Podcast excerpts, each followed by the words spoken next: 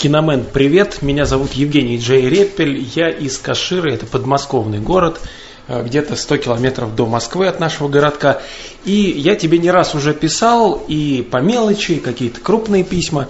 Но возник вопрос, причем совершенно случайно. Я буквально только что зашел с работы домой, в квартиру, что-то думал, думал, включил телевизор, э, увидел э, какие-то репортажи про выпускников, слушать не захотел.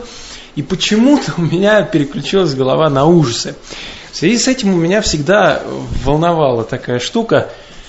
Наверняка есть очень большая цензура. И цензура это, ну, как есть такой э, Валентайн Люцифер, который снял блюющих куколок, по-моему, и он, ой, э, какая-то выблеванная жертва, что-то такое, еще блюющие куколки, по-моему, тоже были у него. Э, там, ну, я не знаю, ты, наверное, знаком с этим, может, и не знаком. Не буду объяснять, если хочешь, все можно найти в интернете. Так вот, такое на экран никогда не допустят. Э, наверняка есть какая-то цензура, и я так думаю, есть какие-то либо негласные, либо очень четко прописанные законы в киноиндустрии, например, банально, что нельзя на самом деле очень сильно пугать что нельзя на самом деле доводить до отчаяния. Например, в наш век интернета, там, э, повальной э, абсолютной информированности, да, очень трудно вообще, в принципе, напугать чем-то. Но вот, например, в кино я бы хотел показать, когда какой-нибудь персонаж рассказывает другому, а, я видел там привидение. Да ты совсем с ума сошел, посмотри интернет, это куча подделок. Да нет, оно меня преследует действительно. И такое отчаяние, вот, которое непреодолимое. Даже даже самые логичные вещи не спасают. Даже самые близкие друзья не могут доказать, что это не ужас и что тебе вскоре не конец. Там. Вот такого делать нельзя. Наверняка есть какое-то очень существенное табу на показ ужасов с детьми. Ни в коем случае там, ну, понятное дело, не насиловать детей, желательно не убивать детей. Понятное дело, что показывать очень в меру какие-то детали э, подобного. Опять же, вспомним сербский фильм, там все это есть там отец насилует собственного сына, правда, он об этом не знает, показано замечательно. Я имею в виду, что такое никогда не пустится на экраны. Это где-то все в, под, в подполье, это где-то все, естественно, только на DVD и только через сеть. Вот у меня вопрос. В киноиндустрии действительно есть на самом деле какой-то негласный закон, такой, наверное, очень такой жестокий и четкий. Никогда, ни в коем случае зрителя нельзя доводить до отчаяния. Особенно понятно, что страх побеждает массовость сразу же, массовость и юмор, и смех. И когда в кинотеатр, если пойти на любой ужастик, а практически действительно именно на любой, это будет комедия. Это будет самая настоящая комедия. С другой стороны, ужасник э, темной ночью один в доме никто на самом деле смотреть не будет. Таким образом, наверное, самый обычный ужастик действительно можно напугать, если его смотреть в правильных условиях я очень скомканно наговорил, я именно за этим прислал тебе звуковой файл, потому что четко сформулировать вопрос, ну хотя я это частично и сделал, я не могу. Но меня интересует вот э, твое мнение, если ты все-таки да, вычерпнешь рациональное зерно из всего того, что я наговорил. Вот что ты думаешь по этому поводу? Главное, что ты знаешь по этому поводу, да, из тех же вот каких-то авторитетных источников, потому что я просто с этим не сталкивался, не знаю, где найти и где у кого спросить. Спасибо тебе огромное и огромное спасибо еще раз за всю твою работу, слушаю с удовольствием. Со многим очень не согласен, но от этого еще прикольнее. Ты не делаешь какую-то для меня идеальную вещь, которая там безоговорочно мной принимается как тупым фанатом. Нет, я тебя очень уважаю, потому что действительно очень качественный продукт. Спасибо тебе большое.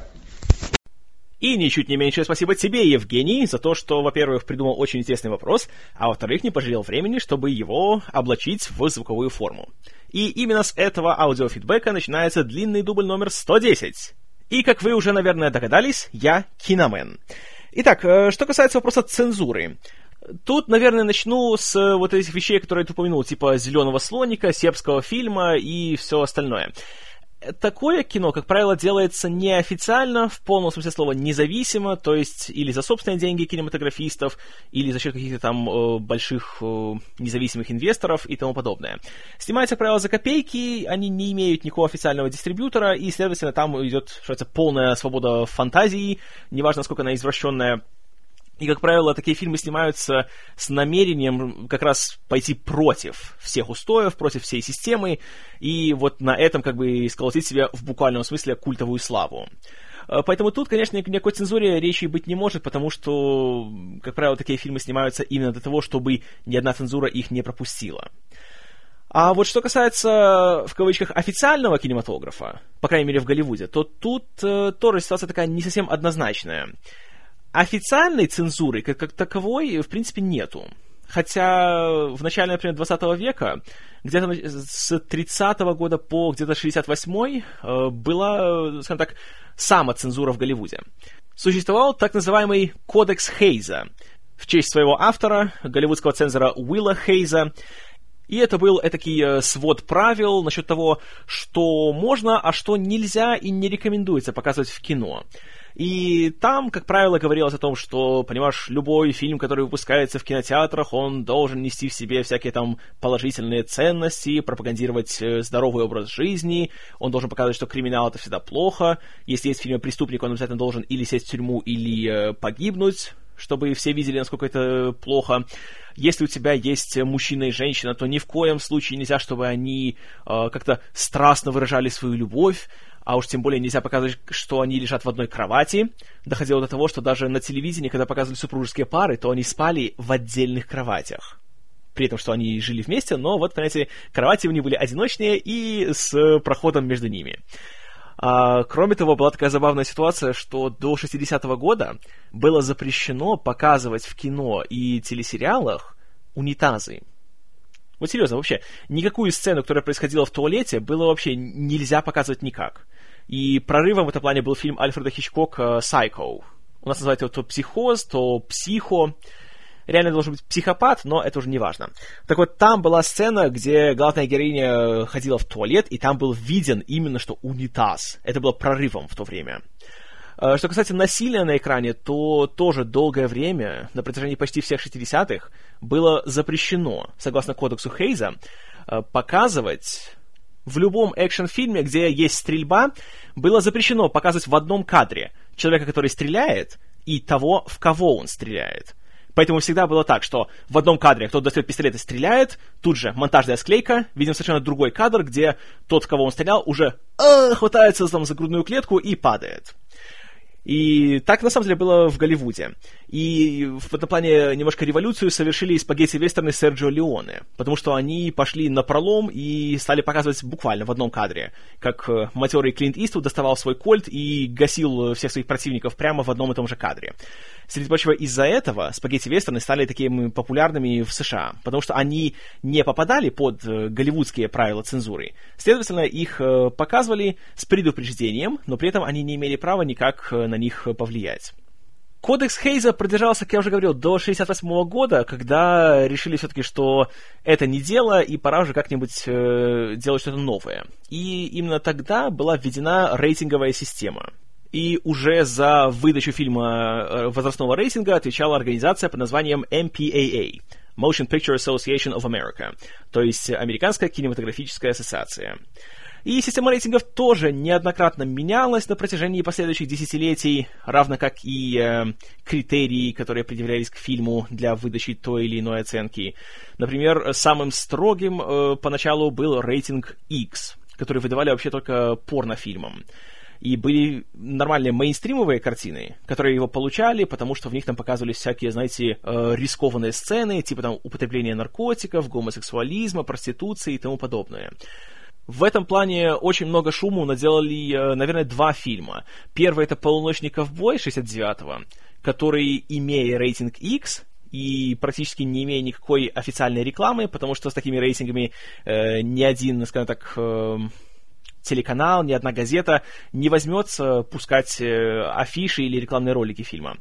А, фильм вышел в очень ограниченный прокат, но при этом получил кучу номинаций на Оскар и был назван э, лучшим фильмом года.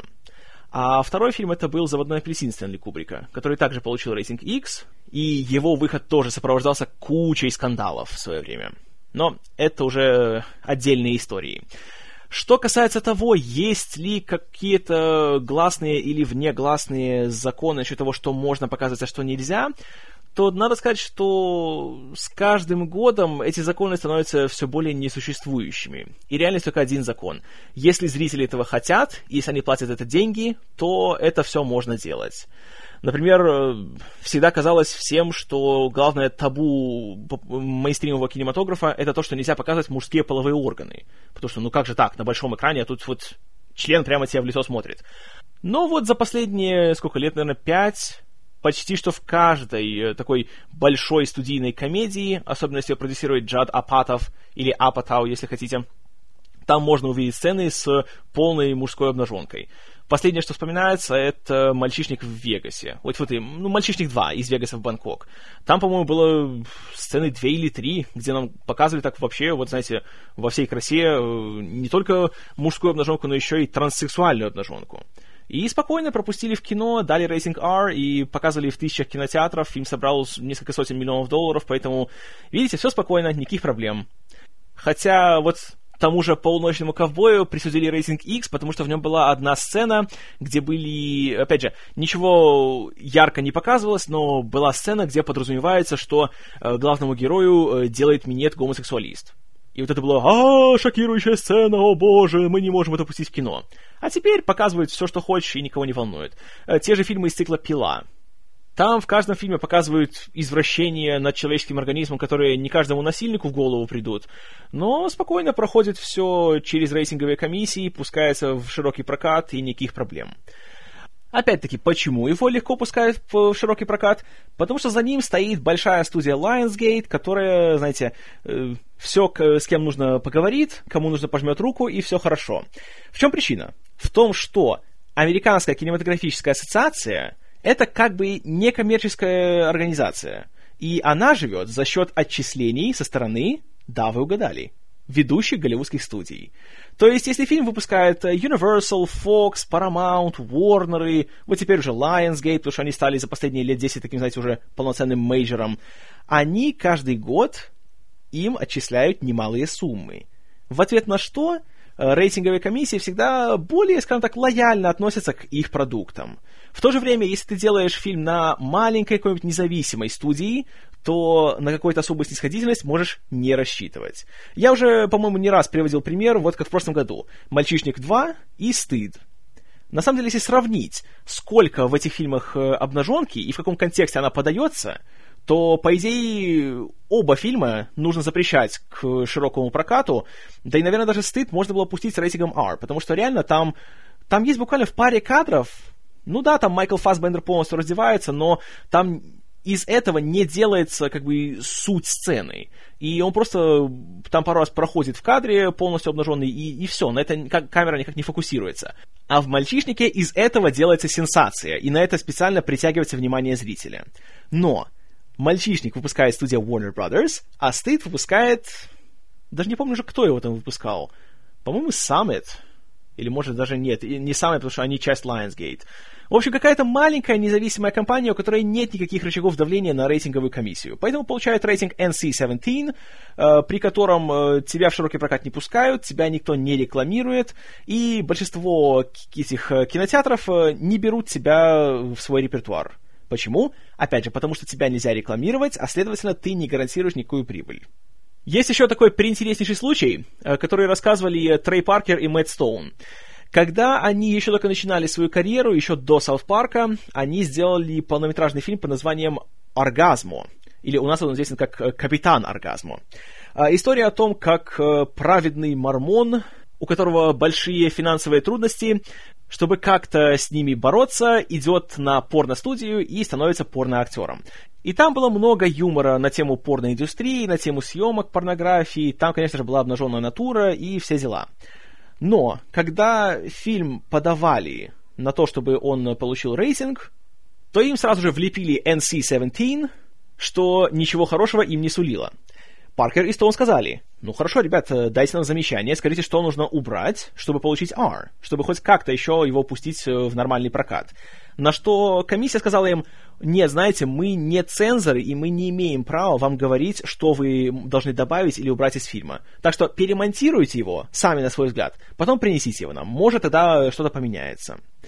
Спустя пару лет, когда Паркер и Стоун уже делали South Park, и затем тогда уже они стали, знаете, популярными личностями, и сериал стал хитом, и Paramount тогда взялись за то, чтобы делать полнометражный Саут Парк. Хорошо, его сделали, опять же, подают его на рейтинговую комиссию.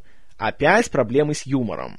Что тогда происходит? Человек из Кинематографической ассоциации Америки звонит на Paramount и говорит, Ребят, фильм вообще нормальный, только, знаете, есть пара моментов. Вот, короче, вот тут вот это вырежьте, тут приберите, тут вот одним факом сделайте меньше, да, тут вот э, пусть он не поворачивается передом камере, и нормально, получите себе R. То есть, те же люди делают такой же свой материал, но потому что теперь за ними уже стоит большая студия, то теперь им уже идут навстречу. И уже говорят, что вот уберешь это, уберешь то, все хорошо, тогда мы тебя пропустим. Конечно, мы не цензоры, мы не имеем права тебе диктовать, что должен убрать, но все-таки лучше вот убери вот эту вот сцену. Так что грязная политика, она везде. Деньгократия процветает, товарищи. А насчет того, что можно ли делать такие сцены, которые зрители ведут в отчаяние и создадут полное чувство безысходности, на самом деле не обязательно. Тут э, таких строгих правил каких-то нету. И если это делать, опять же, при поддержке большой студии и достаточно смелого продюсера, то спокойно все это можно предпринимая некоторые шаги, пропихнуть в кинотеатры. Ну и кроме того, нужно добавить, что для создания чувства какой-то безысходности, чтобы напугать зрителя, для этого вовсе не обязательно показывать все уже, знаете, мельчайшие физиологические подробности. В свое время первый чужой пугал людей настолько, что они с криками выбегали из э, зала. А таксист своими кадрами насилия заставлял людей падать в обморок. Серьезно, были такие случаи. И, знаете, я должен сам признать, что когда я смотрел «Таксиста» в первый раз, это было сколько там лет, наверное, лет, по-моему, пять или шесть назад, что-то такое, то, честное слово, несмотря на то, что грим в фильме э, не то чтобы такой уже супер, знаете, поразительный и супер натуралистичный, да и там не происходит ничего такого супер уже шокирующего по крайней мере, в теории, но в том, как это было все подано, как это было снято, как смонтировано, то, честное слово, я сидел потом еще по завершении фильма очень долго, как-то просто, мне аж было просто как-то не по себе, реально просто было неприятно. И добился этого товарищ Скорсезе абсолютно минимальными средствами. В то же время я смотрел сербский фильм, это было года где-то так два назад, и, если честно, не было ни одного момента, где реально мне было, знаете, страшно, или как-то так вот, не знаю, что меня он вогнал в какую-то депрессию. Потому что фильм реально снят, вот так вот делает его подросток, который просто хочет вот всех вас, знаете, вот э, заставить почувствовать какое-то отвращение. И такой думает, как бы мне еще вот это вот как-то так вот всех вот выбесить, как бы мне еще вот что такое придумать. И отсюда появляются кадры там, что там было, э, порно с новорожденными, да? Что-то такое там было. Ну, в общем, такие вот глупости начинаются, которые в лучшем случае заставляют тебя чувствовать отвращение, а в худшем э, начинают просто смешить. Вот тем, насколько, насколько все просто абсурдно и преувеличено и гипертрофировано. Вплоть до того, что там в финале есть кадр, где главный герой буквально одного из прихвостней злодея, простите, затрахивает в череп. Буквально он засаживает ему в глазницу э, свой гигантский половой орган, потому что его до этого накачали лошадиной виагрой, из-за чего у него все время стоит. И, во-первых, вот сама идея того, что он его убивает, засадив ему в глазницу. Простите, я всерьез не могу такое воспринимать. И второе, то, что это снято настолько так вот бюджетно, настолько так глупо, что, ну, видишь, что это не член, а это просто какая-то бежевая трубка, которая засажена в манекен. И смотришь, это, ну, ну реально, э, это смешит скорее, чем пугает или, или отвращает. И особенно меня веселило то, что вот его режиссер, э, которого сейчас не помню, как его точно зовут, Серджан какой-то там, во всех интервью, связанных с фильмом, говорил, что на самом-то деле это философское кино, и это была просто такая, знаете, аллегория на то, как мировое сообщество обошлось с Сербией и вообще с бывшей Югославией, со всеми этими землями э, фильме, где чел засаживает свой болт в, в череп другому челу. А да-да-да, знаете, это такая глубокая философская метафора, да. Нет, простите, товарищи, наверное, просто я недостаточно философского склада ума для, для таких фильмов. Извините. Но это я уже ухожу в совсем другие темы. Так что, вот, в принципе, что касается цензуры, э, моральных принципов и того подобного. Э, надеюсь, Евгений, что этот ответ э, сколь-нибудь тебе помог. А если нет, то милости прошу, обращайся еще, пиши, записывай. Я тут получаю исключительно удовольствие, очень приятно, и спасибо тебе за твои теплые слова. Очень приятно слышать, что даже при том, что ты со мной не согласен, ты все равно слушаешь подкаст, и он тебе нравится. И как раз это даже хорошо, потому что как раз если все время соглашаешься и все время говоришь, знаете, вот, о, как это классно, да, все супер, все шикарно, это даже немножко вредит, потому что когда все время такое слушаешь, то начинаешь расслабляться и думаешь, что, а, ну все, классно, мне уже не нужно больше напрягаться, все и так меня любят, всем это понравится, и тогда качество начинает спадать. Так что критика, она всегда нужна. А если она конструктивная, то это вообще идеально. Так что, Евгений Джей Репель, гигантское тебе спасибо, и надеюсь, что это был первый, но далеко не последний твой аудиофидбэк. Ну а пока перейдем к другим вопросам от слушателей, в данном случае от нашего постоянного истинно верующего Asкраба. Итак, в обратную связь. Когда ты рассказывал про создание спецэффектов, я вспомнил про двух дяденек. Роберта Курцмана, не родственник Алекса Курцмана, нет, не родственник, и Тома Савини. Оба знамениты тем, что делают спецэффекты с помощью палки и веревки. Ну и плюс к тому, первый снял один из моих любимых фильмов ужасов, дробь черную комедию «Исполнитель желаний», а второй съел свою голову в одной из серий «Симпсонов» и вообще «Секс-машина». А е, от заката до рассвета. Расскажи про них, пожалуйста, может, они еще чем-нибудь знамениты. А, знамениты, на самом деле, очень много чем. Как раз то и Савини, и Курцман, они больше славятся не спецэффектами в традиционном понимании слова, то есть, э, всякое там, знаете, вот именно то, что ты говоришь про палку и веревку, это напоминает мне съемки первых э, частей «Зловещих мертвецов», когда бюджеты были настолько мизерными, что э, создателям приходилось идти на всякие разные ухищрения. И, например, для того, чтобы получить определенный э, экзотичный угол съемки, то на первом фильме Сэм Рейми и его продюсер Роберт Тапперт придумали такую вещь, как брали камеру, скотчем приклеивали ее буквально к длинной доске, и вот так вот ею просто вводили, держа ее э, на полу, и так можно, получались такие вот самые уже грандиозные кадры самых низких точек, что, конечно же, невозможно, если ты просто держишь камеру в руках.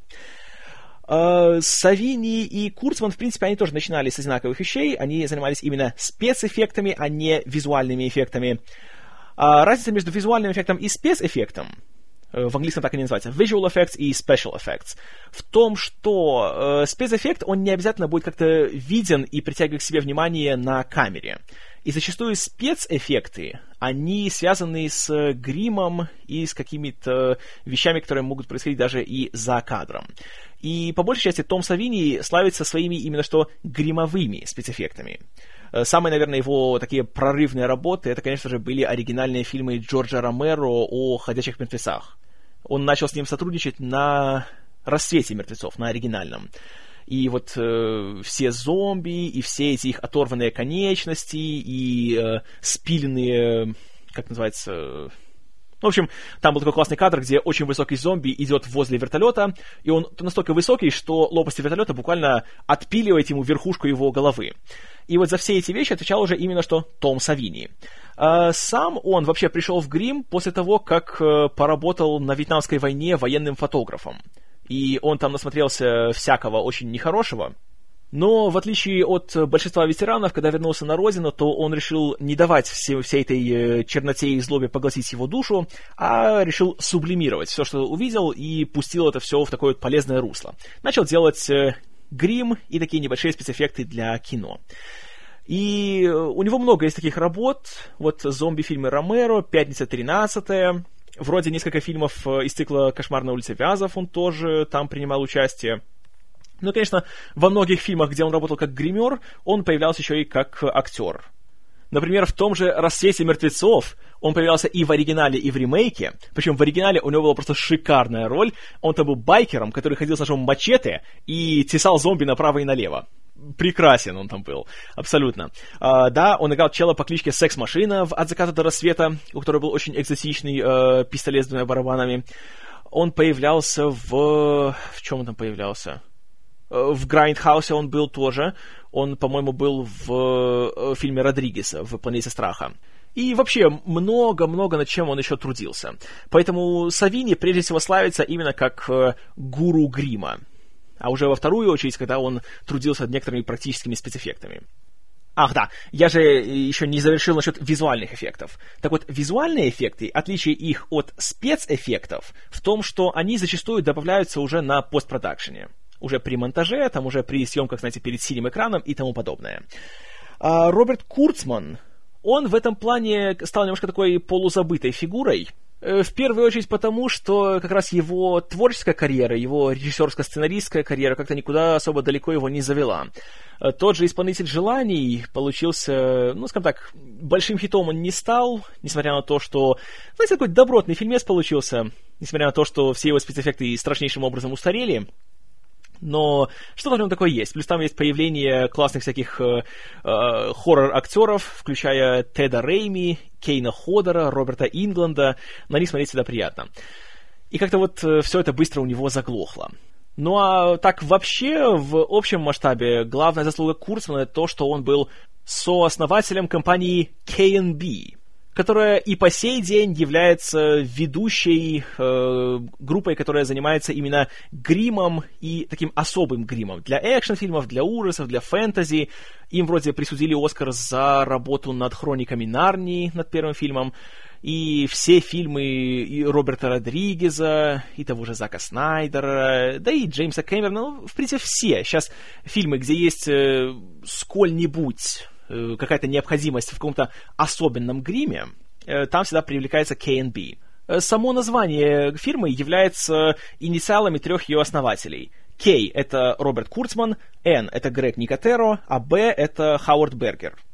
Но Курцману как-то там вот, не знаю, не понравилось, что ли, или, может, он посчитал, что это стесняет его творческие амбиции, поэтому он в каком-то, по-моему, в 2003 или даже, может, еще раньше. В общем, он ушел из K&B и сформировал собственную компанию, которая занималась бы и гримом, и спецэффектами, и визуальными эффектами. Но как-то вот там у него ничего не заладилось, и с тех пор о нем, по сути, ничего то и не слышно. В то время как Никотеро и Бергер, они, скажем так, э, не почивают на лаврах, они трудятся над любым проектом, который делается, как в кино, так и на телевидении. Вот, допустим, те же «Ходячие мертвецы», все зомби, что там есть, это все работа K&B. Поэтому Курцман, ну вот, не знаю, он принял просто неправильное решение. Зря он ушел из K&B. Так бы он до сих пор был звездой. А теперь вот как-то вот о нем как-то особо никто и не вспоминает. Далее Ascribe пишет, «Вообще, хотелось бы поднять вопрос трехкопеечных спецэффектов с помощью палки и веревки. Зловещие мертвецы и живая мертвечина приветствуются». Э, тоже их приветствую, но эта тема скорее уже для отдельных подкастов, потому что в обратной связи это, скажем так, я не смогу по достоинству об этом всем поговорить. Так что оставим это в далеком будущем. И затем, просто вопрос филологу. Американцы очень любят «френдоваться» в кавычках – то есть очень сильно страдают на темы being popular, make friends и и же с ними. Причем словом friend принято называть чуть ли не всех знакомых. У нас же есть градации, вроде друг, приятель, товарищ. Причем именно другом принято называть самых близких друзей. Ну, по крайней мере, в идеале. Соцсети, понятно, в расчет не берем. Я почему спрашиваю? У них же тоже есть различия pal, buddy и подобные слова. Но самое расхожее именно friend. Складывается такое впечатление, что их слово friend несколько неравнозначно нашему друг и больше похоже на приятель дробь товарищ. Так ли это? Или просто у них развелось много народу, кто называет другами каждого встречного и поперечного. На самом деле, да. Э, люди идиоты, и в последние десятилетия они становятся все большими идиотами. И современная молодежь уже давно забила на какую-либо культуру речи, на какое-либо э, познание лексического значения слов, и поэтому они просто бросаются всякими терминами, понятия не имея и не желая иметь понятия, что это все означает. Разумеется, слово friend, оно в любом языке, понятие друг, оно в него вложено, знаете, вот э, друг с большой буквы, что называется. То есть человек, который тебя э, в беде не бросит и лишнего не спросит.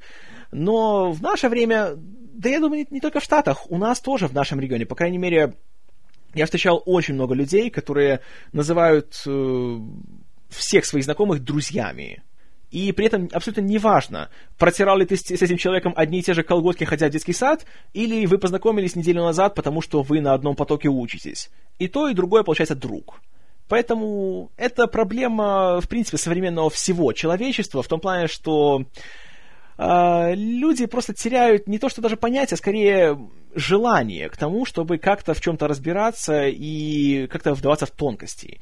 Теперь все должно быть просто, все должно быть сразу, все должно быть быстро.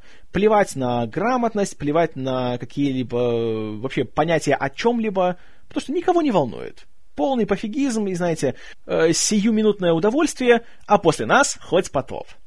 А, что касается градации, то тут тоже э, трудно говорить. Ну, даже как бы и у нас, знаете, да, у нас есть э, приятель, товарищ, э, коллега, э, дружбан, если хотите, и тому подобное. Тут тоже спросите 10 человек, получит 10 ответов. У каждого как бы разное свое понятие. В английском такая же вещь. Тут тоже вспоминаются Симпсоны. Когда была серия, когда у Гомера случились страшные галлюцинации, он ходил по пустыне, и там его э, духовный гид, которого озвучил Джонни Кэш, сказал, что он должен найти свою родственную душу. И он побежал ее искать. Куда побежал? Разумеется, в Барк Мо, где сидели все там его завсегдатаи, и он говорит, «Барни, это ты, моя родственная душа!» То есть uh, soulmate. Он говорит, «Нет, я твой друг». Нет, так может ты? И обращается там к всем остальным. И все ему отвечают, что типа нет, я не друг, я скорее приятель. И там были всякие слова типа там pal, bud, crony. И больше всего мне понравилось, как сказал Мо. Он сказал, э, э, я доброжелатель. В том смысле, что я не желаю себе какого-то большого зла. Это мне понравилось. И это тема, которая, поверьте мне на слово, по всему миру большинство людей понятия не имеет, в чем разница между всеми этими понятиями. Поэтому как-то тут проводить какие-то э, обобщения на тему нации, я считаю, что не совсем уместно. Люди одинаковые идиоты, где бы они ни находились.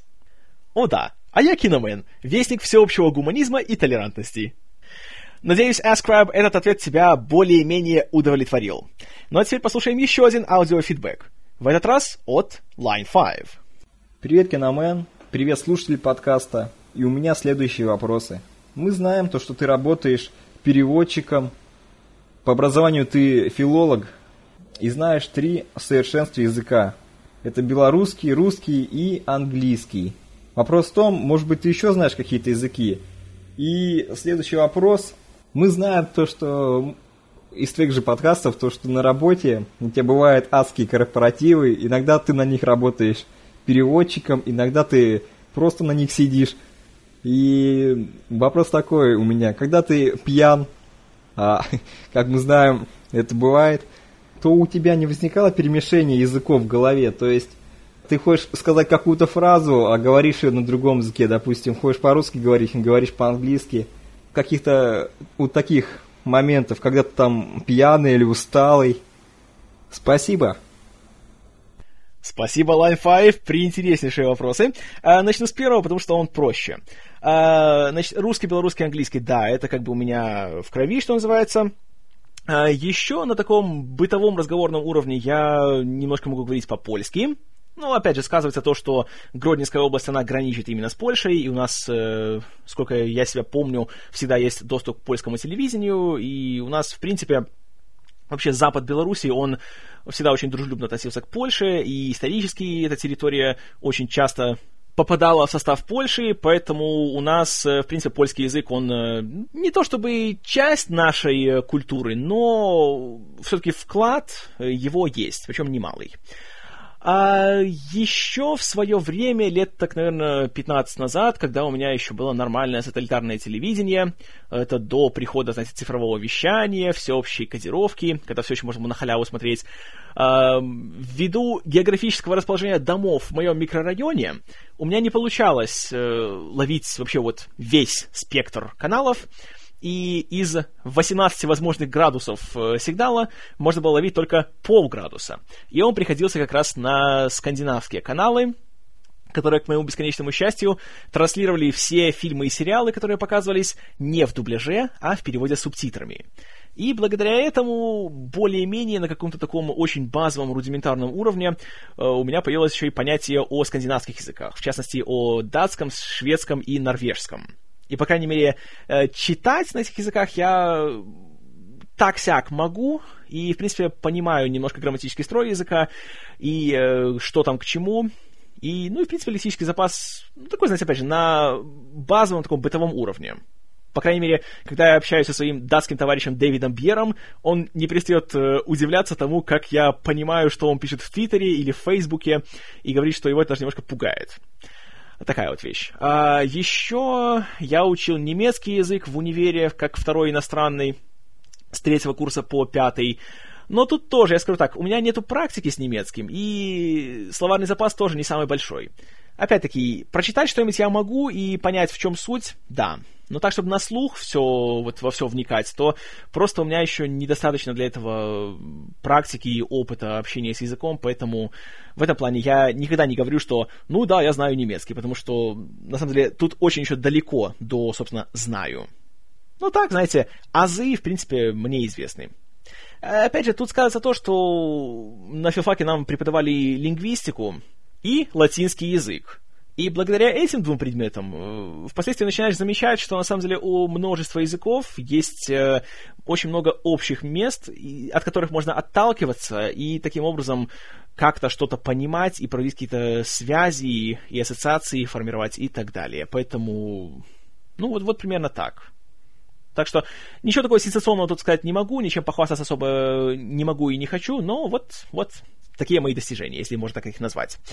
А, что касается второго вопроса по поводу адских корпоративов, корпоративов из ада, то тут э, ситуация, когда вот я сам напивался и терял уже способность э, отделять свою речь от э, заморской, к счастью, такого еще не было, я еще столько не выпивал.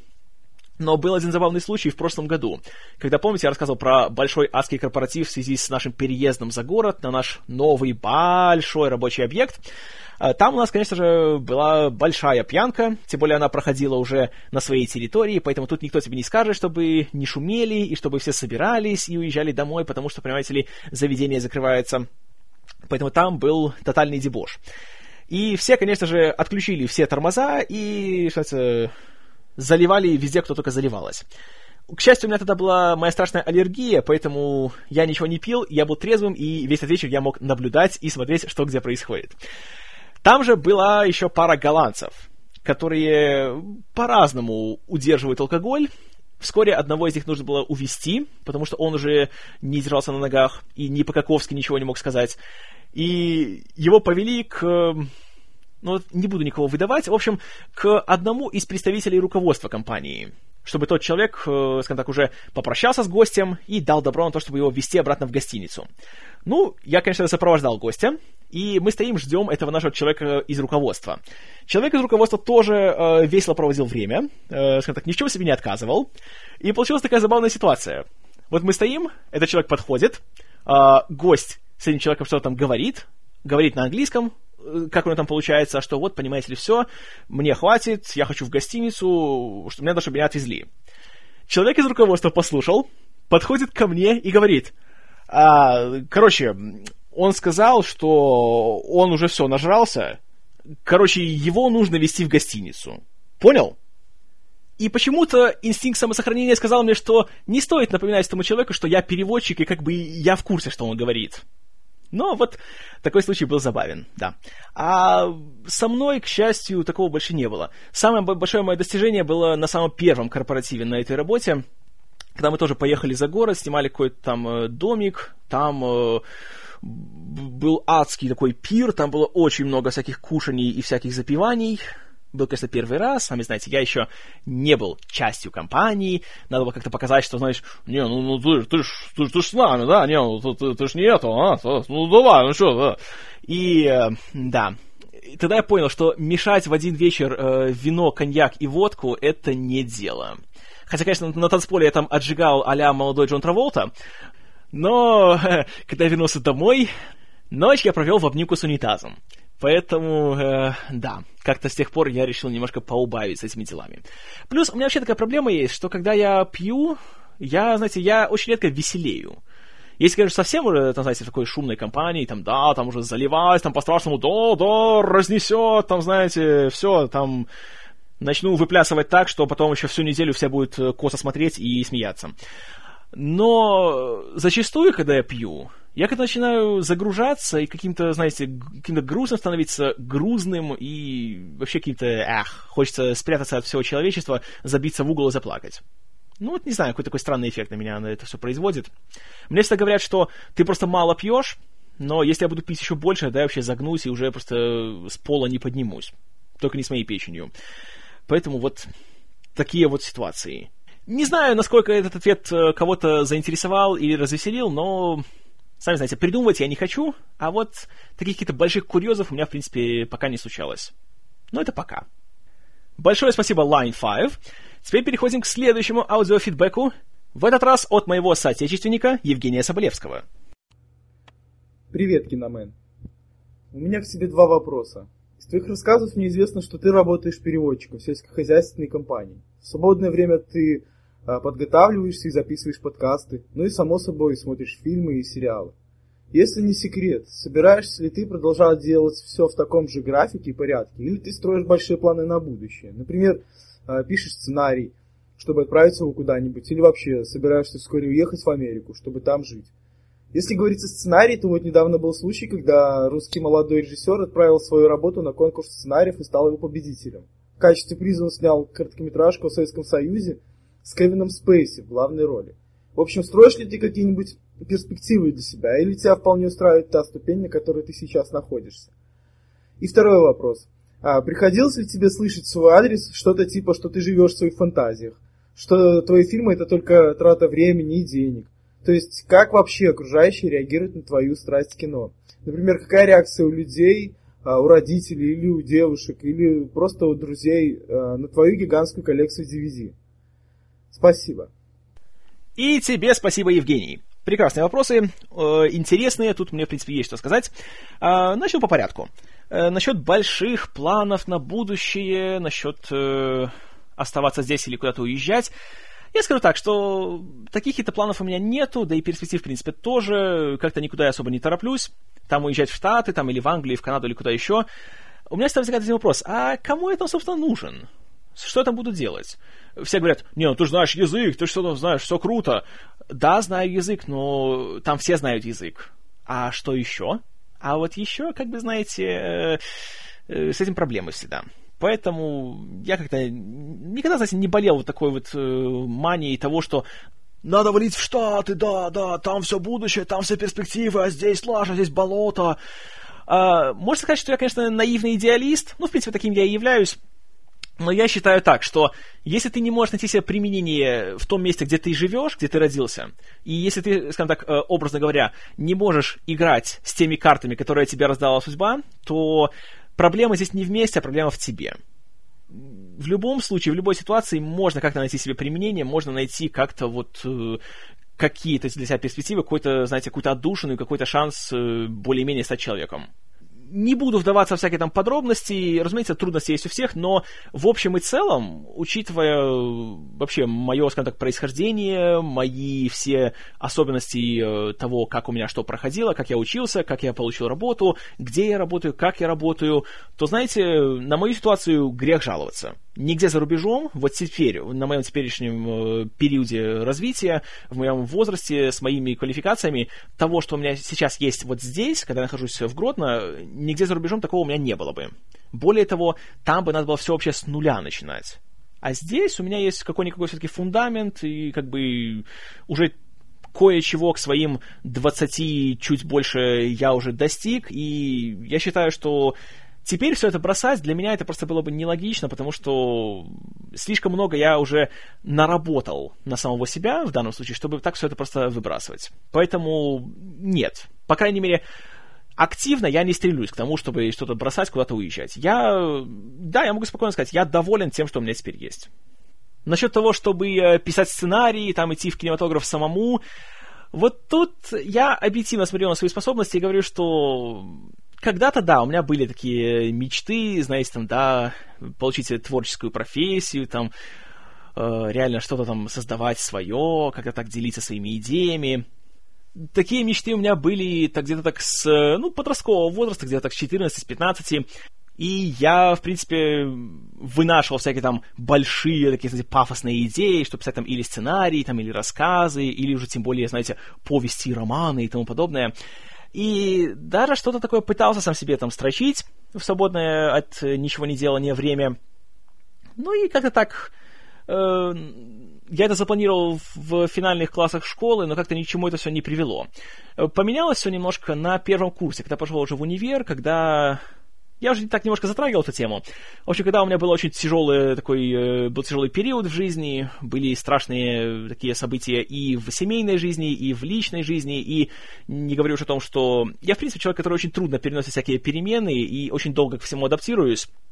И когда я пришел в универ, а, новый коллектив, э, новый, скажем так, рабочий график, новая абсолютно система, новые отношения между классами, грубо так говоря. И для меня это было очень трудно. И я решил как-то находить какое-то полезное применение всем своим расстройствам, всей своей злобе, которая у меня накопилась да, просто в промышленных количествах. И я решил э, начать что-то писать.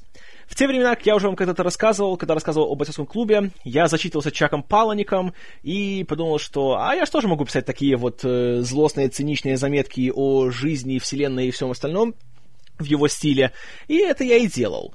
Э, писал такие небольшие на страничку на две как бы дневниковые записи, где делился своими э, как мне казалось, супер остроумными фразами о том, как я ненавижу человечество, какой я циничный, какие все идиоты, какой я один такой умный. Ну, знаете, все такое пишут, когда им 17.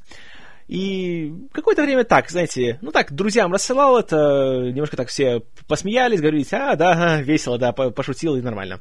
И какое-то время на том все остановилось. Затем пришел второй курс.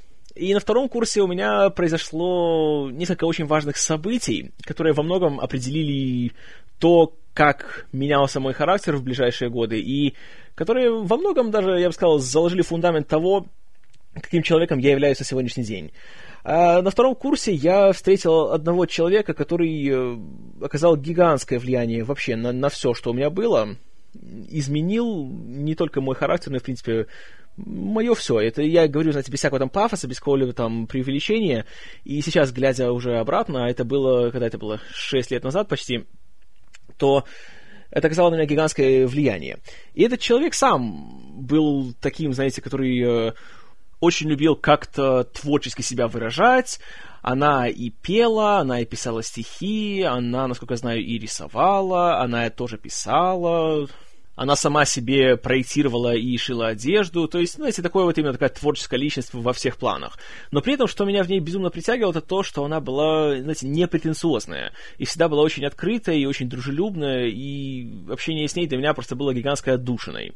А на втором курсе мне эта душина ох была нужна, потому что как раз тогда у меня э, мои родители начали разводиться, это было редкостным адом дома, поэтому я цеплялся за любую нитку, чтобы как-то из всего этого исчезнуть и найти хоть какой-то свет в своей жизни.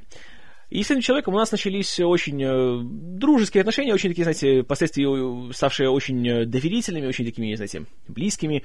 И обе стороны как бы признавали, что у нас очень много общего, и что у нас э, мы сходимся во взглядах, и э, во вкусах, и во всем, и в принципе, ну и у меня, как у любого человека в такой ситуации, начали возникать к этому человеку гигантские симпатии. И, среди прочего, этот человек начал меня вдохновлять. И на втором курсе у нас был э, курс педагогики, на котором в конце года надо было сделать такое творческое задание. Нам нужно было написать э, сценарий для проведения внеклассного мероприятия по патриотическому воспитанию. И мне досталась такая вещь, которая называлась э, нечто под названием «этический театр». Ну, то есть, э, примерно такая постановка для школьников, где как-то ты должен показать, что, вот, понимаете ли, война это плохо, а патриотизм это хорошо. Ну и я решил, что тут пора уже немножко сдуть пыль со своего творческого центра мозга. И накатал сценарий э, такой квазитеатральной постановки. Был такой моноспектакль на троих людей, состоял из трех гигантских монологов, которые рассказывали о начале войны, немножко о Холокосте, э, немножко во всяких ужасах, которые творились. И с присущей мне любовью к Лосту и Магнолии эти три монолога, они друг с другом переплетались. То есть получалась такая большая запутанная история, которая происходила в неопределенном месте, но при этом как бы зритель мог сам себе додумать, где это все происходило, потому что я брал такие как бы универсалии, которые можно было найти в любой истории времен Второй мировой. Э, написал эту вещь, она, конечно, была очень сопливой, очень слезовыжимательной, ну, знаете, школа, и плюс я это писал для оценки, прежде всего. Э, написал, сдал, получил себе зачет, а впоследствии преподавателю так понравилось, что он даже отправил все это на какой-то конкурс в Россию, где он даже получил какое-то там призовое место. Что меня несказанно удивило, потому что я думал, что, эх, кто захочет такое читать. И впоследствии я начал как-то так вот вынашивать себе идеи насчет того, чтобы, знаете, что-то еще сделать, как-то вот себя реализовать. Потому что подумал, что, ну вот, тем более, что человек меня вдохновил, знаете, у меня появилась своя муза. Это было безумно приятно. Вот это, знаете, такое классное такое чувство, когда ты понимаешь, что вот есть человек, который оценит все, что ты делаешь, и который дает тебе стимул, чтобы что-то делать. Тебе есть ради кого стараться. И это очень дорогого стоит, и это безумно приятное чувство. Почему, собственно, я и говорил, что «500 дней лета» для меня фильм, который настолько меня вот как-то так вот, знаете, задевает, потому что в нем есть множество вещей, которые я сам чувствовал.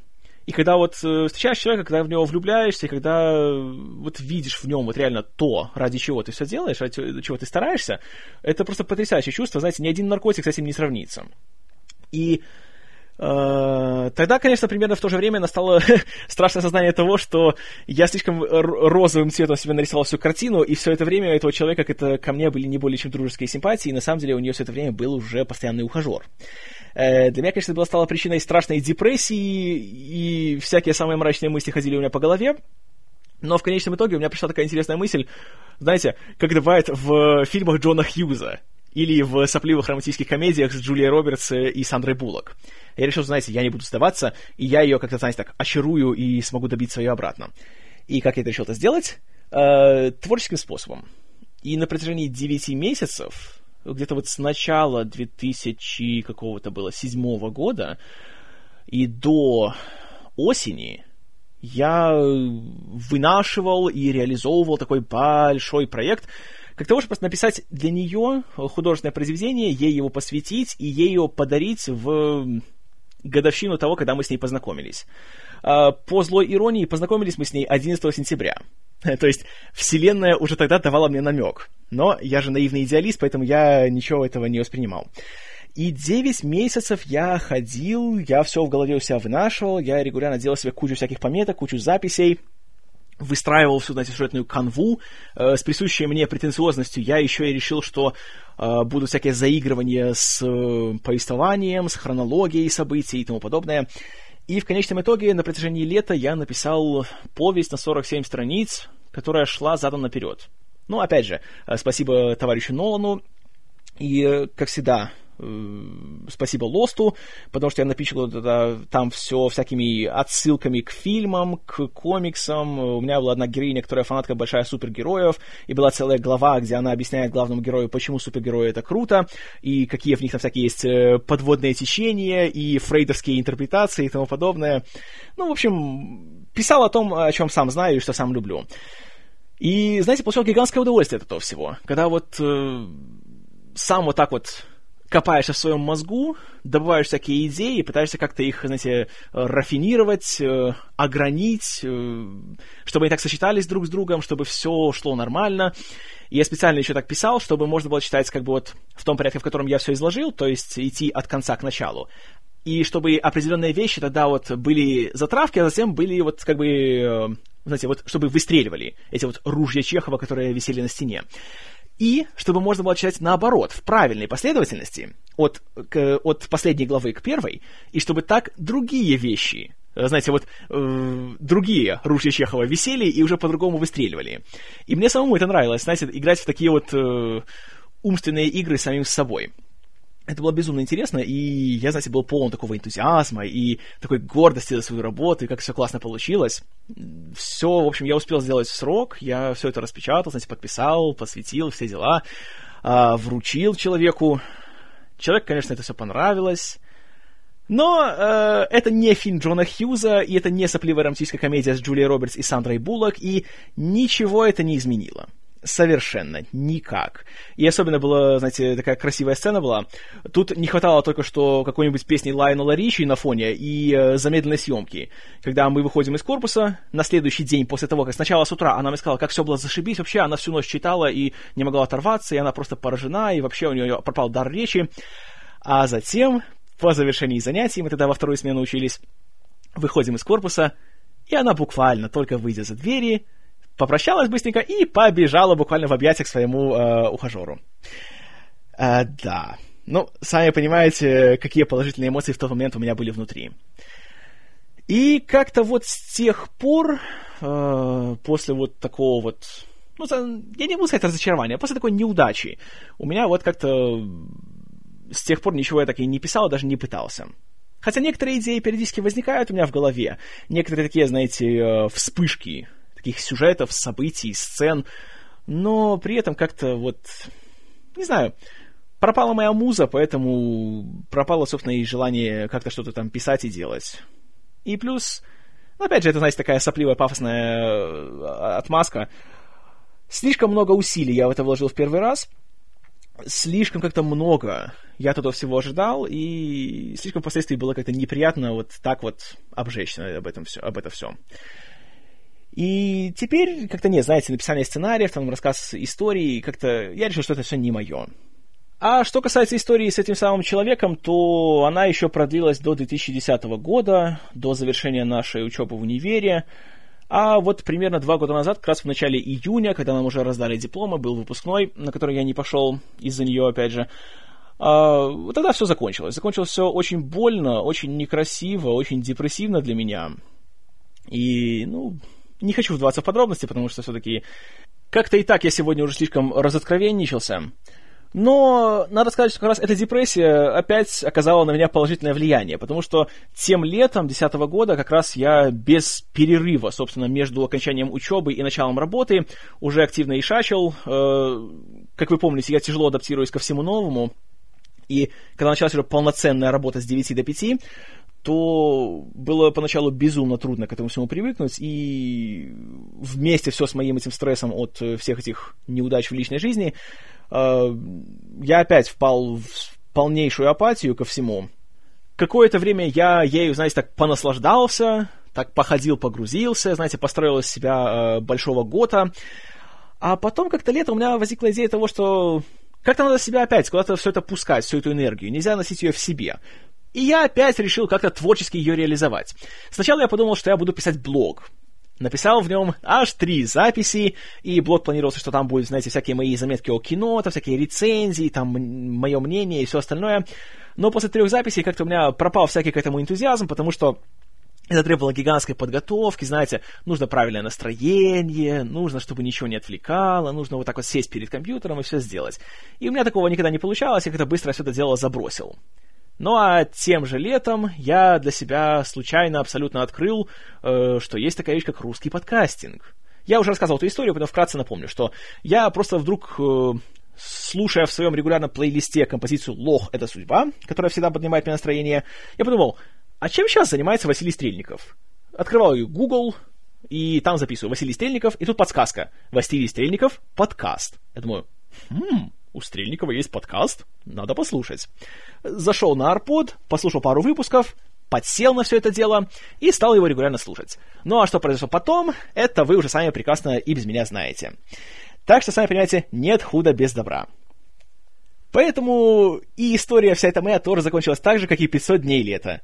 Э, та моя большая пассия в конечном итоге год назад вышла замуж, а я теперь вот сам себе, я теперь стал киноменом, и теперь у меня есть новое дело, новая отдушина, которую я с удовольствием делаю, и за это самое большое спасибо вам, истинно верующим, за то, что вы не дали мне погрязнуть в пучине жалости к себе и ненависти к жизни.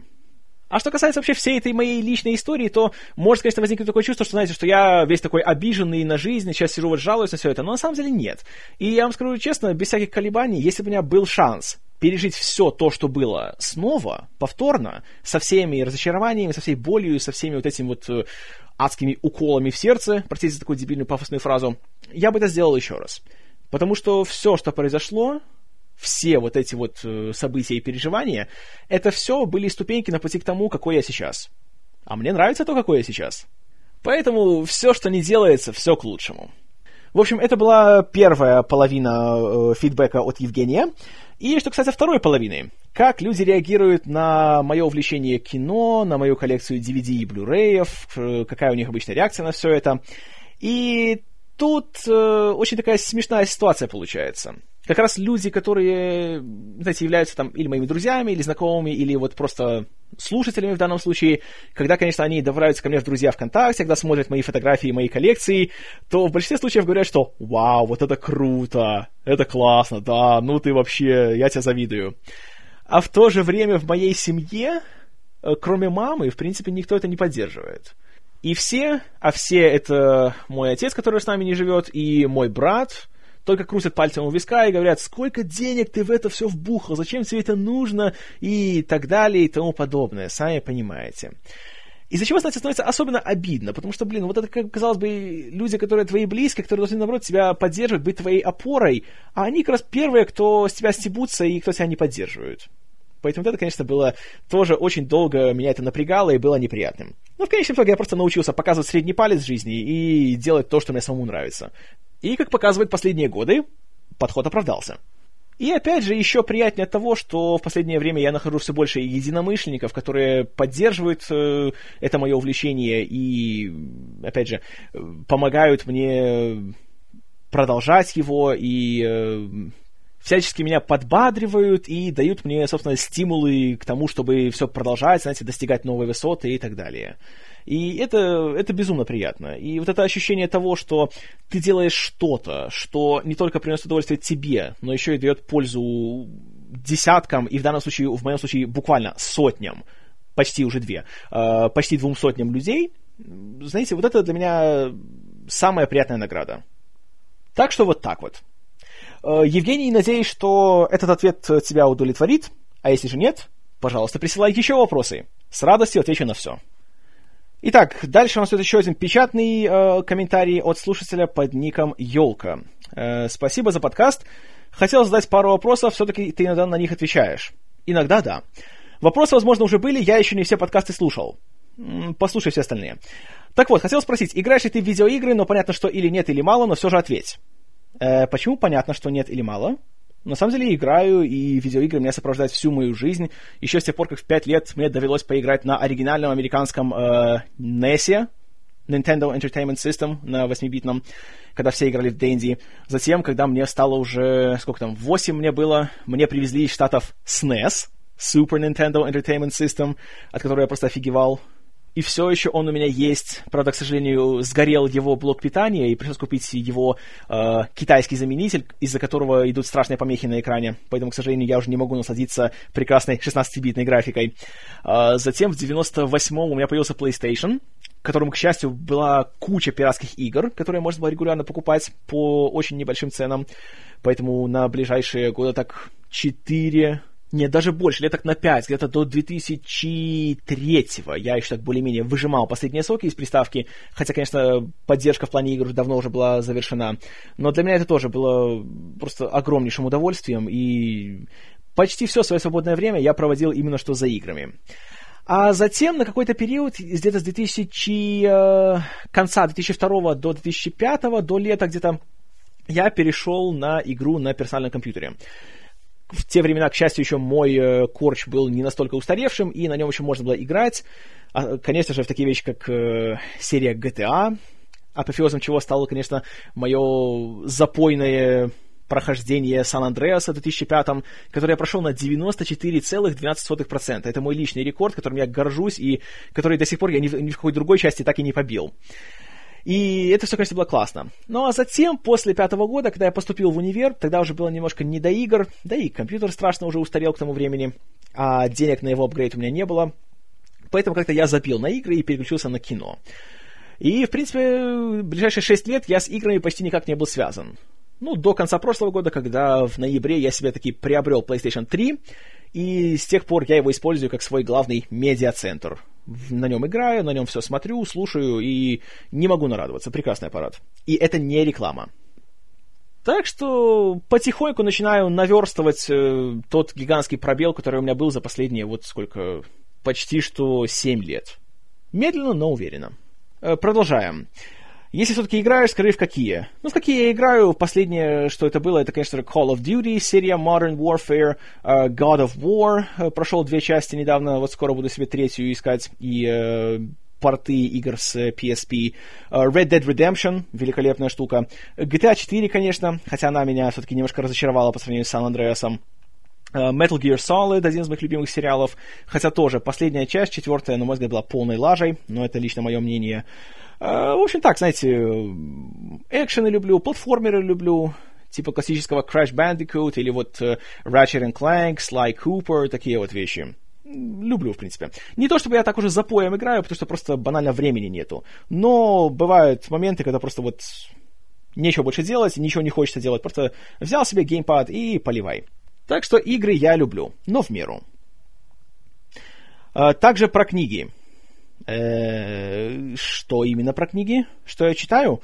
Э, читаю я в последнее время больше, по большей части из-за того, что в подкасте я рассматриваю много экранизаций популярной литературы, поэтому я решил совмещать приятное с полезным и таким образом читать книги, экранизации которых я собираюсь рассматривать. Так что потихоньку еще развлекаю сам себя. Дальше. Почему у тебя, цитирую, такое странное произношение? Э, во-первых, Йока, а почему ты такая безграмотный? А во-вторых, э, какое произношение? Это о чем? Я знаю, что некоторые американцы говорят так, но все же правильнее говорить четко и не жевать. Опять же, что говорить четко, что не жевать, и причем это американцы. Я особо сам не знаю, как правильно, но звучит это глупо. Э, серьезно? Ты не знаешь, как правильно, но ты меня критикуешь. Не, знаешь, Елка, иди-ка ты лесом. Переходим к следующему аудиофидбэку, на сегодня уже к последнему. Его прислал замечательный человек, истинно верующий Багмен. Привет, Киномен. Считаешь ли ты нездоровой тенденцию выпускать перед релизом фильма больше одного полноценного трейлера, десятки отрывков, фильмов о фильме и иных промо-материалов? Чтобы меня заинтересовать, достаточно одного эффектного трейлера, а все остальное лишняя информация, которая может сильно повлиять на впечатление от просмотра. Конечно, смотреть ролики никто не заставляет, но в таком случае придется отказаться от интернета. Ведь куда ни зайди, будь то киноресурс или социальная сеть, там они появляются в первую очередь. Хочешь не хочешь, а на спойлеры нарваться можно. И если не видео, так в кадрах или комментариях. Есть ли смысл и главное, кому и какая выгода в такой обильности промо-роликов? Спасибо. Спасибо, Багмен. Прекрасный вопрос, на самом деле, который терзает мое сознание уже не первый месяц, а начиная с Нового года как раз с каждым днем все больше и больше. Что касается трейлеров и вот этой тенденции того, что сейчас, по сути, маркетинговые компании привлекают еще большее внимание, чем, собственно, готовые фильмы, и, знаете, весь этот вирусный маркетинг и все это э, пафосное ожидание каждого нового ролика и все эти шпионские снимки со съемок — Э, все это лично мне не нравится ничуть. Потому что я считаю, что это все только портит э, конечный эффект от фильма. И я согласен с тобой, что чтобы заинтересоваться фильмом, достаточно сделать один нормальный ролик, который просто тебя заинтригует. И все. Не надо затем на протяжении двух лет до выхода фильма каждую неделю по чайной ложке давать зрителю все вообще подноготную о фильме. Вот как было с «Темным рыцарем». Где-то вот, э, по-моему, месяцев восемь назад буквально каждый день поступали новости, типа что вот среди актеров появился вот этот человек, а еще вот этот, и вот этот а теперь мы снимаем в Шотландии, теперь снимаем в Нью-Йорке, теперь снимаем на студии где-то там в Англии. И все вот это, на самом деле, только играет, на мой взгляд, во вред самому фильму, потому что это разгоняет такой адский пафос и ажиотаж вокруг фильма. Получается, что в мире ничего больше не происходит, кроме вот съемок Возрождения Темного Рыцаря. И хочешь не хочешь, а начнешь чего-то ожидать от всего этого. И что и происходит как бы с целевой аудиторией современного вообще блокбастерного кино, с молодежью знаете, там, сколько там, примерно 11-19 лет. Это люди, которые больше всего заседают там в Твиттере, на Фейсбуке, ВКонтакте, и кто больше всего вот именно муссирует все эти вот слухи и всю эту информацию. И зачастую появляются такие случаи, когда человек реально больше ждет выхода рекламного ролика для фильма, чем, собственно, самого фильма. А когда выходит фильм, то уже ничего не интересует, потому что важно не то, каким, например, получился, ну, какой-нибудь там Джон Картер, а важно то, что перед Джоном Картером показали новый трейлер Мстителей. Е, Мстители, трейлер! Когда выходит Мстители, какая разница? Там же показали трейлеры нового Чела-паука и Бэтмена. Е, трейлеры! Это меня безумно раздражает, если честно. И просто вершиной кретинизма современного маркетинга стало то, что с этого года, или даже это было в конце прошлого, я уже точно не помню, ну вот зимой это было, а, перед выходом трейлера Прометея был буквально выпущен рекламный ролик трейлера. То есть это была реклама рекламы. Простите, товарищи, это все, это уже, это закат. То есть теперь, получается, трейлеры — это новые фильмы, а реклама трейлеров — это новые трейлеры. Вот до чего все доходит. И тут, знаете, так и хочется вести всякие пафосные монологи о том, что реально это проблема студийной политики на сегодняшний день. Теперь все такие вот большие крупнобюджетные студийные фильмы, они нацелены на молодежь, на подростков в первую очередь.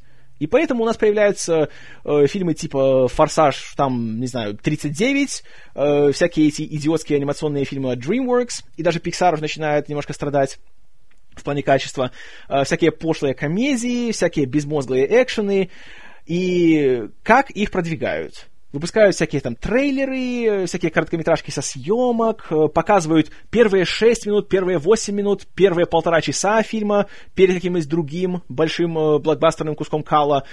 И все нацелено именно на подростков. Посмотрите любой трейлер. Там нет ни одного кадра, который длится больше секунды. Я уж не говорю о том, что большинство этих роликов, они не дают никакого понятия о сюжете а просто показывает тебе э, кучу полу или полностью обнаженных э, женских фигур, показывает кучу крутых чуваков, которые ходят под какой-нибудь там хип-хоп э, в замедленной съемке, показываются гигантские взрывы, э, блестящие тачки и, и, в принципе, все. И все валят, понимаете? Нет, это же круто смотрится, это же красиво, понимаете? Вот что такое теперь красиво. И это, на мой взгляд, просто очень печально. И если посмотреть на хиты, допустим, 30-40-летней давности, допустим, почему «Челюсти» стали большим хитом? Почему «Близкие контакты» стали гигантским хитом? Почему «Индиана Джонс» был хитом? Потому что все эти фильмы были нацелены в первую очередь на взрослую аудиторию. На «Челюстей» и на «Чужого» и даже на Супермена в очереди стояли люди, которым было за 25 и за 30 и еще старше – Потому что, когда они смотрели рекламу какого-то фильма, они понимали, что вот это фильм, у него есть сюжет, у него есть персонажи, и на самом деле интересно увидеть, что будет с этими персонажами. Там не было взрывов до небес на, на каждой секунде. Тот же Супермен, один из главных хитов 70-х. Э, Его первый трейлер, который показывали в кино, он не содержал буквально ни одного кадра из фильма. Он состоял только из э, музыки Джона Уильямса и кадров, как будто вот Супермен от первого лица, мы видим, как он летит среди облаков. Просто на высокой скорости были сделаны съемки из самолета. Просто вот всякие, знаете, летишь и смотришь, как облака проносятся мимо тебя. Играет музыка, и затем на весь экран э, рекламный слоган фильма. Вы поверите в то, что человек может летать. Супермен, смотрите, когда там, летом 78 года. И люди были в восторге, и люди становились в гигантские очереди в кино, чтобы увидеть, как же это все будет, как это получится. А почему? Потому что был только этот ролик, не было интернета, не было никаких сплетен, не было никаких шпионских фотографий. И у людей еще было это чувство такого любопытства. У них было чувство какого-то такого, знаете, что они делают открытие, когда идут смотреть этот фильм. Теперь же это все пропало. Теперь, до того, как фильм вышел, мы знаем все, что о нем только можно знать. Мы видели все ключевые сцены. Мы видели дизайн каждого персонажа. Нас ничего уже не может удивить. При этом мы этого требуем, понимаете? Вот молодежь, она же, когда узнает, что делается фильм по какому-нибудь суперкрутому комиксу, они понимают, что нет, вы что, они все запорят, мы должны знать, как это все будет. Авторы слышат эти все их возгласы, что они делают? Едут всякие там Comic-Con, WonderCon, CinemaCon, э, еще черт знает какой кон, приводят туда актеров, которые говорят, не-не, мы вас знаем, мы вас любим, мы все сделаем так, чтобы вы туда пошли, и все вам понравилось, все будет круто. Показывают вам там 5 секунд какого-нибудь э, пафосного героя, стоящего в замедленной съемке в своем виниловом костюме. Э, все нерды смотрят, получают нердгазм, идут э, в Твиттер, идут на Фейсбук, идут свои блоги, свои подкасты, если хотите, и рассказывают, о, да, нердгазм, а, Бэтмен, а, и, и все. И это, предположительно, по мнению студии, обеспечит фильму большую кассу. Но они забывают то, что эта самая молодежь, эти подростки, эти нерды, это люди очень ленивые и, на самом деле, очень дешевые. И они ни за что в жизни не пойдут платить собственные деньги за просмотр фильма в кинотеатре, когда его можно на следующий день на халяву скачать на торренте. Вот этого они не учитывают. Почему, как вы думаете, провалился фильм Serenity Джоса Уидона, который был э, кинопродолжением его культового сериала «Светлячок» Firefly? Ведь у фильма была такая грандиозная поддержка фанатов. Фанбаза буквально заваливала студию Fox петициями на то, чтобы продолжите сериал, дайте нам второй сезон, мы хотим еще Светлячка, мы его обожаем, мы за него там голову сложить готовы, и все. Фокс подумали, ого, вот это поддержка. Ребят, давайте-ка мы тогда возьмем 90 миллионов долларов, или сколько там он стоил, дадим Джосу Уидону полный контроль, дадим ему снять фильм, И мы заработаем кучу бабла на всем-то, правда? Ведь у него есть гигантская фан-база. Правда? Нет. Вышел себе Serenity в прокат. Да, все, конечно, его оценили. Вы хороший фильм, знаете, да, ничего плохого не скажу. Но фильм провалился в прокате. Где были все эти ваши фанаты? Разумеется, сидели в гаражах у своих родителей, качали его из сети. И ныли насчет того, что «Ой, нет, они испортили весь дух сериала, ой, как они так могли, уэ-уэ-уэ, Джос Уидон, я тебя ненавижу». Аналогично, Скотт Пилигрим против всех. Фильм подавался как фильм идеальный, знаете, вот для посетителей комик-кона, для любителей видеоигр, для любителей э, комиксов, знаете, фантастики, фэнтези, аниме и все остальное. И фильм, конечно же, стал хитом, правда? Нет, неправда, фильм страшно провалился и стал одним из самых гигантских, самых громких провалов лета 2010 года. А почему? А потому что ни один взрослый человек, посмотрев его рекламный ролик, не подумал ничего, кроме «Что это за фигня?» и пошел себе смотреть «Неудержимых». Вот то же самое мы наблюдаем сейчас, и в этом году все хуже становится с этими всеми делами, с этим маркетингом и с этим вот э, потаканием этим всем нердам, этим подросткам. И у меня просто такое плохое предчувствие, что с Бэтменом как раз это сыграет такую дурную службу. Потому что ну столько ажиотажа вокруг фильма. Такие от него просто ожидания уже накручиваются. Ну, настолько, что просто я не представляю, каким должен быть фильм, чтобы все это оправдать. Потому что от него буквально ожидать второго пришествия. И, простите, не подумайте, что знаете, что я все так, я уже переметнулся на темную сторону, я не верю в фильм. Нет, я в него верю, я очень хочу, чтобы он получился хорошим. Я обязательно пойду смотреть его в кино. И я уверен, что он соберет хорошие деньги, но я просто уверен, что вот эти самые нерды, которые сейчас буквально облизывают каждый кадр и каждое видео, снятое какими-нибудь папарацци на съемочной площадке, они же будут первыми, кто потом придет с фильма и скажет, блин, какой отстой получился. Все получилось именно так, как я ожидал. Никаких сюрпризов. Конечно, никаких. Ведь ты последний год буквально весь фильм по кадрово уже успел посмотреть. И, конечно, тогда кто виноват? Разумеется, а, Кристофер Нолан, ты нас предал, как ты мог, как ты скотина, все, я больше никогда никому не буду верить. Вот увидите. Такое ох, как будет часто встречаться. С Прометеем такая картинка уже происходит. Когда я знаю просто многих людей, которые реально ожидали, что это будет вау, классно, Ридли Скотт опять делает фантастику, и это во вселенной Чужого, это будет супер, это будет шедевр, будет, наконец-то, новый луч света в этом темном царстве современной дурацкой космической фантастики. Вышел фильм, и... Ладно, не будем в этом, потому что я еще не смотрел Прометея, и, пожалуйста, давайте не будем захламлять в комментарии опять спорами о том, хорошо Прометей или плохо. Давайте, я когда его посмотрю, я вам наверное, вкратце сначала в подкасте расскажу свои впечатления, а потом уже, когда он выйдет на Blu-ray, причем обещаю, что будет расширенная версия, тогда я уже подробнее вам расскажу, что я о нем думаю. Хорошо? Хорошо. Вот, поэтому, что касается трейлеров и всего этого активного маркетинга в наши дни, честное слово, я просто устал от всего этого. Я просто уже перегорел ко, ко всем этим делам. И меня это просто уже не интересует. Да, я смотрю новые трейлеры новых фильмов, но как-то у меня уже давно нет такого чувства, знаете, что типа что вот этого вот такого восторга, такого, знаете, чувства вот именно открытия у меня уже нету. И когда я иду в кино смотреть какой-то фильм, чьи трейлеры я уже видел, опять же, я не чувствую того, что я вот что-то новое для себя получаю в этом просмотре. Я чувствую так, как будто я просто выполняю упражнение. И просто для галочки нужно пойти посмотреть, что произошло в этом фильме. Например, с «Мстителями» так у меня точно и получилось. А вот знаете, чего такого, что «Вау, я увидел нечто новое для себя». Я получил какие-то абсолютно новые ощущения, которых раньше я не получал. Такого чувства в последние годы я практически не испытываю. И это, конечно же, очень-очень грустно. Но, тем не менее, я все-таки храню наивную надежду, ведь все-таки я наивный идеалист, я оптимист прайм. Э, все-таки есть у меня вера в то, что хорошее кино, оно не пропадет, и всегда его кто-то будет делать. Э, как и всегда, его может быть не так много, как хочется, но оно будет все-таки в это я еще храню какую-то веру. Так что вот примерно, что я думаю на все эти темы. Надеюсь, э, мои ответы были достаточно полными, объемными, удовлетворяющими. А если вас интересует что-то еще, если хотите что-то уточнить или что-то новое от меня узнать, что-то меня спросить, э, пожалуйста, пишите, а если есть такая возможность, то, пожалуйста, присылайте мне свои аудиофидбэки. Имейл видите в шоу-нотах. Мне будет очень приятно. Я думаю, что этот выпуск вам показал, что ничего страшного в этом нету, и ничего суперсложного. И получается, на мой взгляд, э, довольно-таки такое живое, более разнообразное общение. По крайней мере, я от записи этого выпуска получил огромное удовольствие. И очень приятно было вас всех услышать.